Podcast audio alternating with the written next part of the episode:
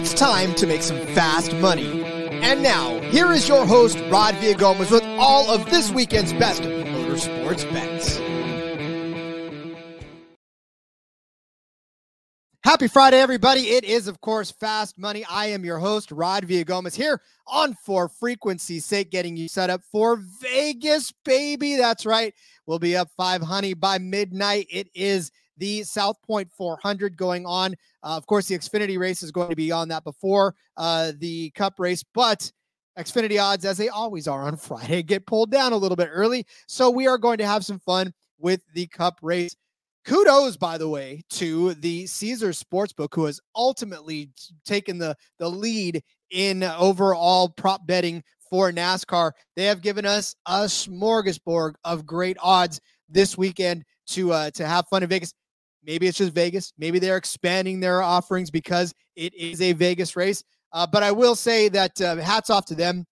They've added a lot of fun new uh, bets to this. We're actually going to take advantage of one of them here in just a second. But uh, got to say, they've got most laps led by a driver. They've got drivers to lead a lap, the number of that over under, uh, the average speed of the race as well. Um, so many good good bets on top of what they are already giving us. So very excited to to have that under our belts now. Hopefully, going forward, this is exactly the kind of thing they're going to continue to offer us. And that's, again, a lot of opportunity to bet, much like F1. F1's got a ton of stuff that you can bet on.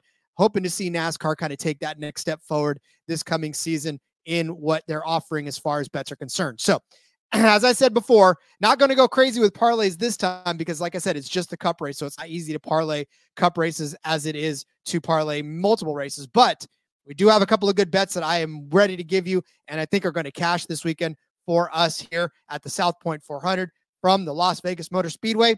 We'll start with one of these new ones from Caesars. It is the drivers not completing 133 laps. Seems like a random number, I know, uh, but they they pulled 133 laps out of this to uh, to get it done.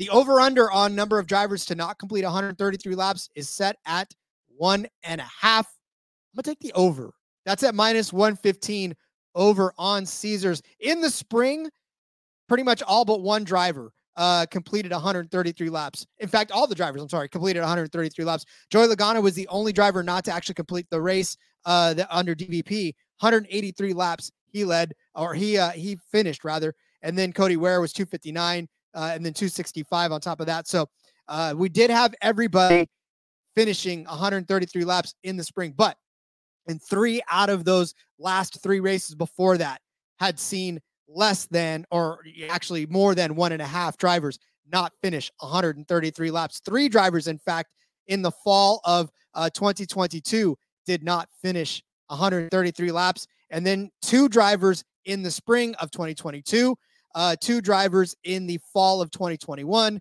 and then two driver or everybody else did it on 133. So it has been a kind of wet and wild race, and uh, the over is hit more than it hasn't here in the last three or four races.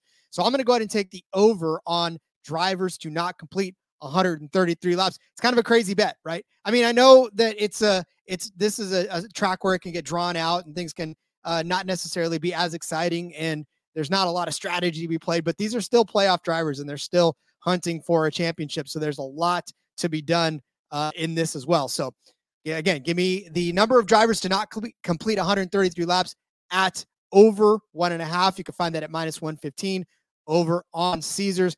I've got a fun little parlay for you, but hang tight. We're going to promo some shows on this network as well.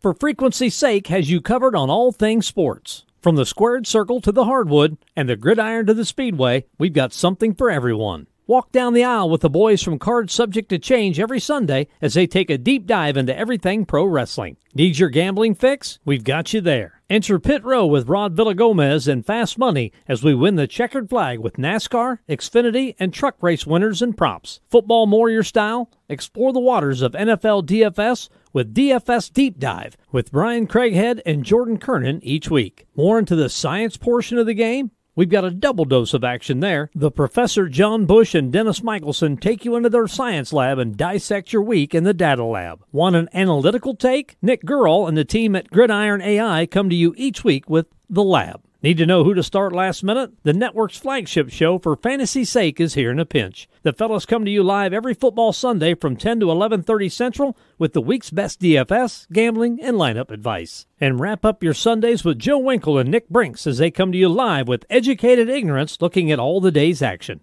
Can't get enough of Joe? He comes to you 3 times a week. Not enough football on Sunday? Not a problem. Kick your feet up at lunch on Monday and slip on into the football lounge with Dan and Mark while they look at the week that was in news, notes, and more. For frequency's sake, you know what we mean. Let's continue on with our bets here for the South Point 400. We're going to dig into three head to head matchups here, and we're going to parlay these guys together. This will be our parlay for the weekend, and we're going to take three matchups, put them all together, and uh, and get ourselves a plus 459 out of this parlay. It starts with Ty Gibbs. He's got a head to head with Kevin Harvick. The Ty Gibbs side of this is minus 145. That's the side we're taking. And then, of course, we're going to add Tyler Reddick on there. He's taking on Christopher Bell in this head to head at minus 130. We're taking the Tyler Reddick side of this. And then Ryan Blaney at minus 115 over Kyle Busch. We're going to take the Ryan Blaney side of this one. The Kevin Harvick side, I mean, listen, Ty Gibbs over Kevin Harvick on any other track, on any other season, you would say Kevin Harvick is a no brainer, a slam dunk, because Kevin Harvick's name is cemented in every facet of every racetrack that there is, right? He's got 14 top 10 finishes and 28 starts here, seven wins or seven top fives, two wins, by the way, two DNFs. That's it. I mean, he's got a 12th place, 12th place, and two ninth place finishes over his last four races. Kevin Harvick is is fantastic. He's spectacular, right? Mm, not so fast. He's going out of his career on kind of a whimper note, unfortunately. Tracks we've seen him dominate on, he's not necessarily dominating on. His last four finishes, three of them have been outside of the top 10. Uh, actually, three of them have been outside of the top 15, if we're being honest with each other. And then a, a sixth place at Texas was his best finish in that span. Kevin Harvick is is driving his last few races, and I think he knows it. I think the world knows it, and uh, unfortunately, I don't think that's going to translate into uh, a very good finish for him this week in Las Vegas. That's for Ty Gibbs. He's a young, hot commodity, right? Uh, honestly, his finishes here, he's got two 22nd place finishes on this track in particular as a Cup Series driver, but he did start fourth in the spring, which means he showed a little speed in his last four races. He's actually got two top five finishes in his last four races. The only knock on him right now is the fact that he did finish 33rd in Texas a couple of weeks ago, another mile and a half, crashed out of that one, but he did start fourth again. Speed to be had from this uh, Gibbs car. And then uh, a 14th place at Kansas, which is kind of another comparable track uh, overall. Nine top 10 finishes for Gibbs. But look, he's an up and comer. He's definitely showing that uh, he's there to play and he's there to to actually be a legitimate driver on this track. So we're going to go ahead and go with the Ty Gibbs side. Doesn't have to be super high finish for him as long as Kevin Harvick finishes outside of the top 15 like he's done over the last few weeks. All right, now we're going to take the Ryan Blaney versus Kyle Busch side of this. If you watch NASCAR at all, you know that Kyle Busch is not on one right now. He is the most, I guess, inconsistent driver, and he just sold his team, and there's so much distraction going on.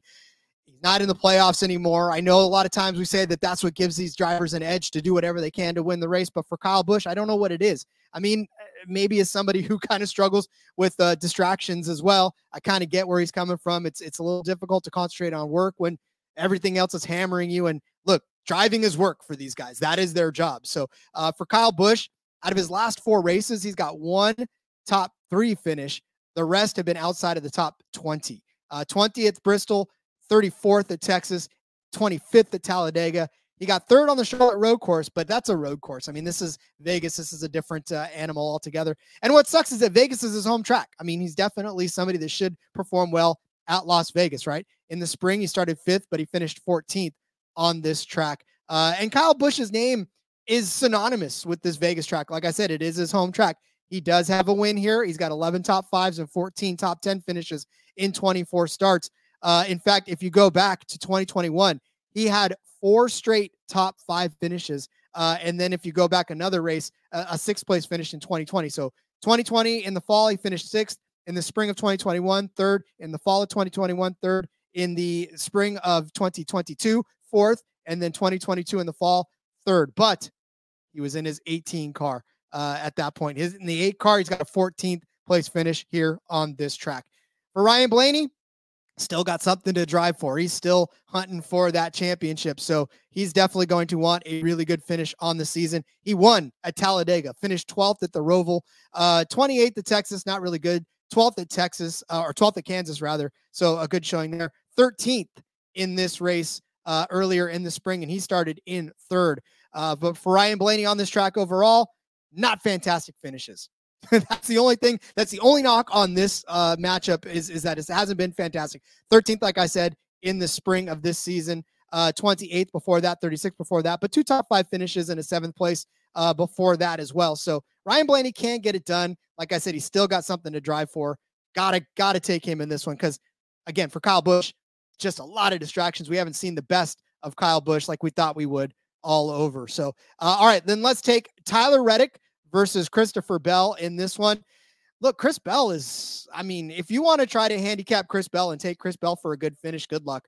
Um, he'll give you great finishes like he did at Kansas, an eighth place finish after starting on the pole. He started on the pole three weeks in a row, uh, by the way, between Darlington and Bristol. So you know there's speed in that 20 car, but it doesn't always translate into the best of finishes. And I say that because a 14th place finish and a 15th place finish over the last two uh, races, not great. Uh, Fort Worth he, in Texas, he finished fourth. Bristol eighth. Earlier this season in Las Vegas, a fifth place finish. So all that is great stuff for Christopher Bell, right? But he can also give you a 23rd like he did at Darlington, a 16 like he did at Daytona.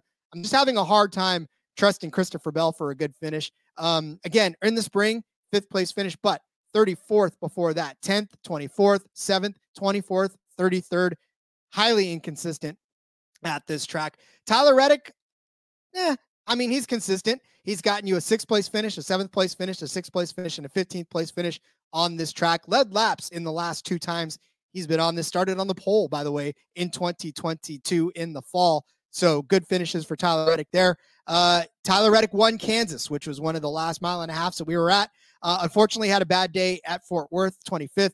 He did finish sixth at the Roval, but he started on the pole in that one as well. In Las Vegas, a 15th place finish in the spring. But again, Tyler Reddick still driving hard, still got something to go for. So I feel like this is a much better opportunity for Tyler Reddick to have a better finish than Christopher Bell. Again, if you put all these together, Ty Gibbs over Kevin Harvick, you put Tyler Reddick over Christopher Bell, you put Ryan Blaney over Kyle Busch. Uh, all those separately, again, Ty Gibbs minus 145 over Kevin Harvick, Tyler Reddick minus 130 over Christopher Bell, Blaney 115 over uh, over Kyle Busch. Put all those together, plus 459 for you on the day. All right. I know that that was a rather longer version of this show, but three matchups require a little bit more digging into. So hopefully that doesn't uh, shy you away from placing the tickets. But like I said, uh, those are the bets that we're going after. If you forgot the first one, it is the number of drivers to finish under uh, 133 laps. I'm going to take the over one and a half on that one. That's at minus 115 over on Caesars. By the way, kudos, like I said, to you guys for uh, offering that bet. So um, yeah, definitely having some fun with that. All right, it's Vegas, baby. So excited to hit my mic. It's Vegas, baby. Let's enjoy the uh, normalcy of a mile and a half track again and have some fun and cash some tickets this weekend. So we'll see you again next week for more. Until then, what's the frequency?